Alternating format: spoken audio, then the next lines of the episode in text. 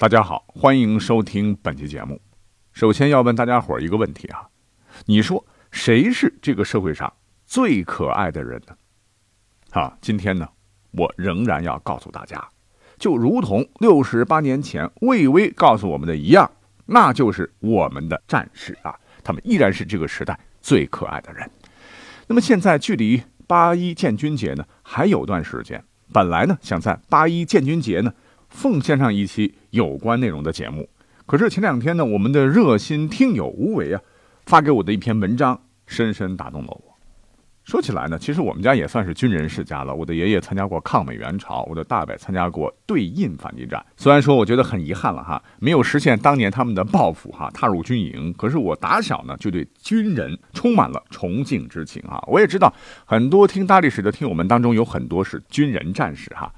那今天这期节目呢，我们就把八一的节目提前做了，来串接一些啊经典的影视作品的片段，向我们这个时代最可爱的人致敬。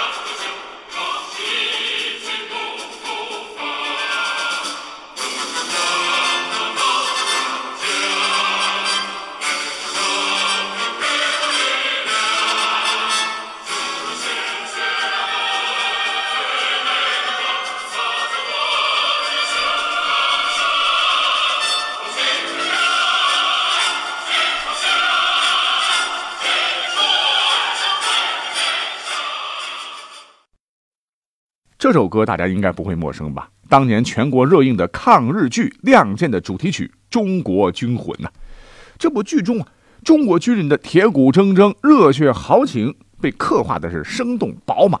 他们面对强大的对手，明知不敌也要毅然亮剑，即使倒下也要成为一座山、一道岭。这就是亮剑精神，这也是中国军魂的体现。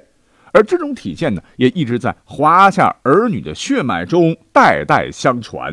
每当国家陷入危难时，从古至今，总是有奋不顾身、前赴后继、英勇的军人，用鲜血和生命捍卫国家的尊严，即便身死，但军魂不灭。下面呢，就让我们一同穿越回那些动荡的年代，去看看华夏军魂是如何燃烧的。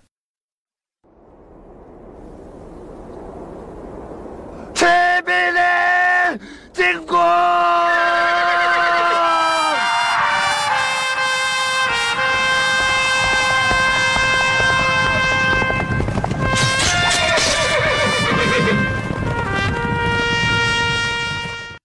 骑兵连进攻！这是骑兵连孙连长留在世上的最后一句话，一人一马，独臂单刀啊，冲向日军骑兵连队。虽千万人吾往矣，身陨而志存，何其壮哉！让我们从电视剧的片段抽离出来，将时间退回到公元一一四零年。这一年呢，当时的金军统帅叫做完颜宗弼，是举兵南下，在曹州与岳飞率领的宋军交战，被岳家军击败后，再次集结兵力，进逼郾城。当时南宋名将杨再兴奉命率三百骑兵靠近了临沂，在小商河与金兵主力遭遇，双方仓促相遇，宋军又全是骑兵，如果转身逃跑的话，未必不能保全性命。然而仅仅三百宋军却跟随着杨再兴是义无反顾地冲进了金营啊！兵器碰撞的叮当声，弓箭射来的破空之声，战马的嘶鸣，军士的呐喊，将原本寂静的黑夜搅得天翻地覆。对面的敌人终非等闲之辈，这支三百人的队伍是越来越稀疏，战友临死前的怒吼激励着剩下的人，挥舞着手中卷刃的刀剑，扭曲的长矛，用已经嘶哑的声音大吼着，继续驰骋沙场。终于整个部队只剩下杨再兴了，对面却伏尸两千余人，其中万户长一名，千户长、百户长百余名。直面他的对手都已成为枪下鬼，剩下的只敢站在远处放冷箭。杨再兴的铠甲上插满了密密麻麻的箭矢，随着将军的呼吸在微微的颤动，手中的银枪仿佛有千斤之重，无法再闪电般的刺向敌人了。意识开始变得模糊，冲杀的太久，有些疲惫了。睡觉之后还可以醒来吗？终究还是看不到大宋收复河山的那一天。杨再兴仰天长叹：“大帅，杨再兴尽力了。”直到将军倒下的一瞬间，远处的金军才小心翼翼地围了上来。此时他们很困惑，几年前还望风而逃的宋军何时成为了如此凶猛的杀神？当随后赶来的岳家军主力收拾将军遗体后，从火化的遗体中收集到足足两升的箭头。所谓是飞蛾扑火，虽火焰焚身，但却如此悲壮。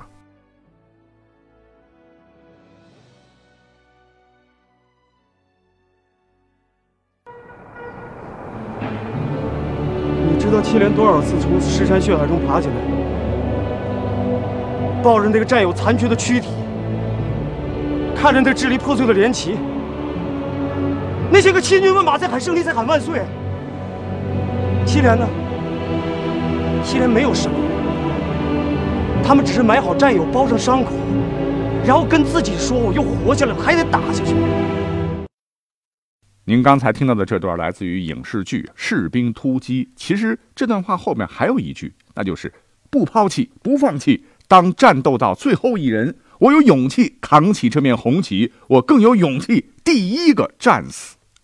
整部剧让我记忆犹新的就是那句台词：不抛弃，不放弃。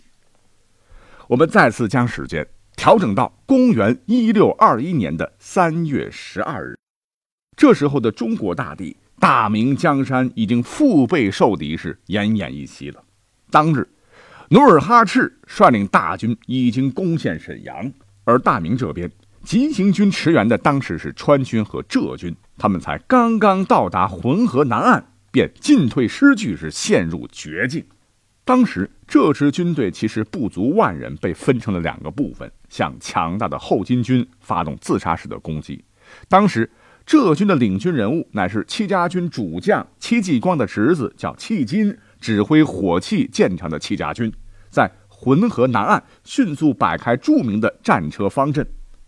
为了给戚家军当时争取时间，年轻的川军将领周敦颉、秦民平率领三千百杆兵，从浑河浮桥过河，冲向数倍于己的后金军，杀伤后金士兵两千余人，先后击溃整白、整黄二旗。但是当时抚顺降将李永芳指挥明军俘虏从沈阳城头是炮轰川军阵地，缺乏远程火力的川军死伤惨重。后金军队趁机一拥而上，终于冲垮了这支勇猛的明军。周敦颉、秦明平等将领大都战死，只有少数人退回了戚家军在浑河南岸的阵营。后金军渡过浮桥后，惨烈的决战开始了。戚家军虽然善战，但是后金军得知大明援军被击溃后，开始了不计死伤的攻击。终于面对十倍于己又不断得到增援的敌人，固若金汤的战车方阵被冲破了，双方开始了最为惨烈的近身肉搏。戚家军摆开当年痛击倭寇的鸳鸯阵，给后金军造成了巨大伤亡，但终因寡不敌众，且连续两天的急行军和激烈战斗造成体力不支，包围圈逐渐被压缩。当时已经六十九岁高龄的总兵陈策在受伤十余处后力战殉国，而另一位总兵童仲魁本想撤离战场，戚金一把拉住他的马，大喝：“大丈夫报国，就在今日！”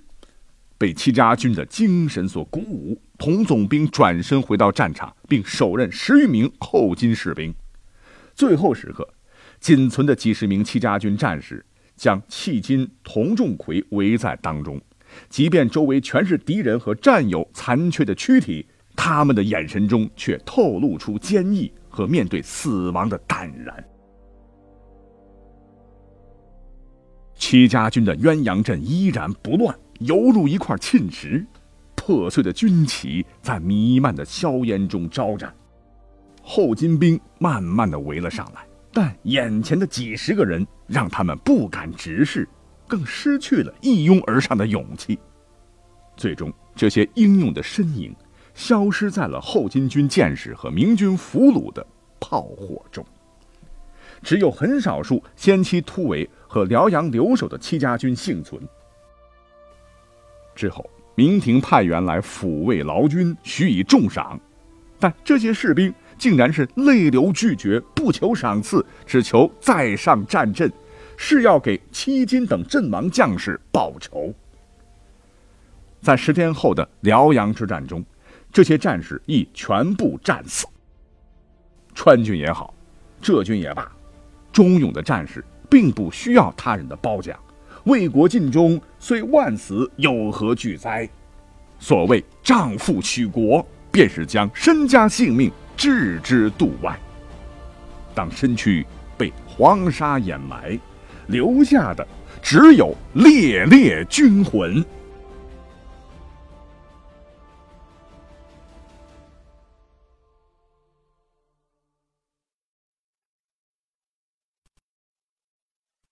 对啊，今天是高兴的日子。亲啊，我们回家。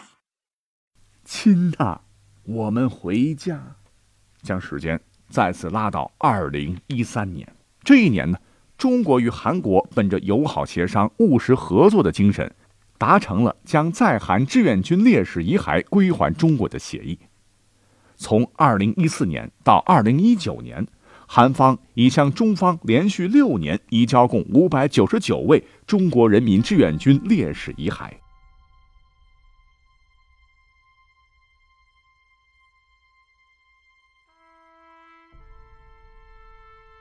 华夏民族向往着落叶归根，即便是现在，我们心底最柔软的部分依然会被家这个字所触碰。哪有什么岁月静好，只是有人在替我们负重前行。每每看到这些话，眼前总会浮现出那些远离家门，在边疆守卫国土，或许踏出国门，为国家尊严和同胞生命安全而奋不顾身的战士们。一九四九年，中华人民共和国成立，结束了长期的战乱，到如今已经是第七十个年头了。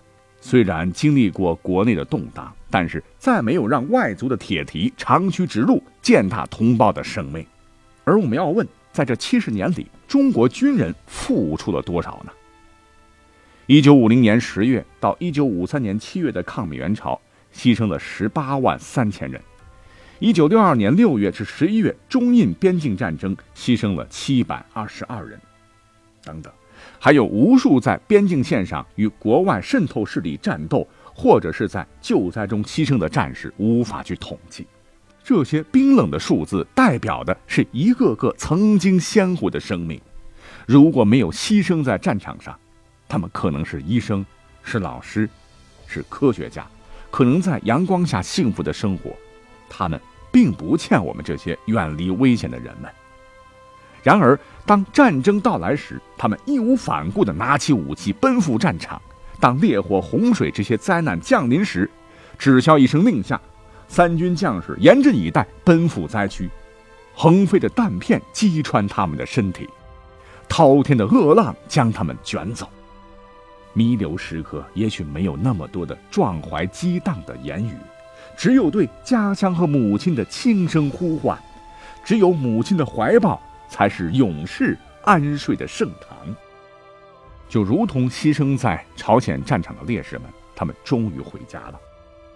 当面对强敌时，他们依然亮剑，倒在异国他乡；而此刻，他们终于安静地躺在祖国母亲的怀抱中安眠。直解沙场为国死，何须马革裹尸还？东汉伏波将军马援以六十多岁的高龄讨伐五欺蛮叛乱，牺牲在了战役前线。吾辈从军为国，早置生死于度外，今日之事有此而已。致远舰管带邓世昌驾驶受伤倾斜的战舰撞向敌舰，落水后以死殉国。呼叫八幺幺九二，呼叫八幺幺九二，前方空域良好，甲板已清空，可以着舰。收到，请回复。八幺幺九二收到，我已无法返航，请继续前进。重复，请继续前进。相隔十八年的呼唤，无法召回南海上空的共和国卫士王伟。在漫漫的历史长河中，无数华夏军人用自己的热血和生命履行着保家卫国的誓言，猎猎飘扬的军旗上染着他们的鲜血，刻着他们的名字，铸就着他们的忠魂。感谢所有最可爱的人们，我们将永远铭记你们用青春和热血对共和国做出的贡献。节日快乐，你们辛苦了。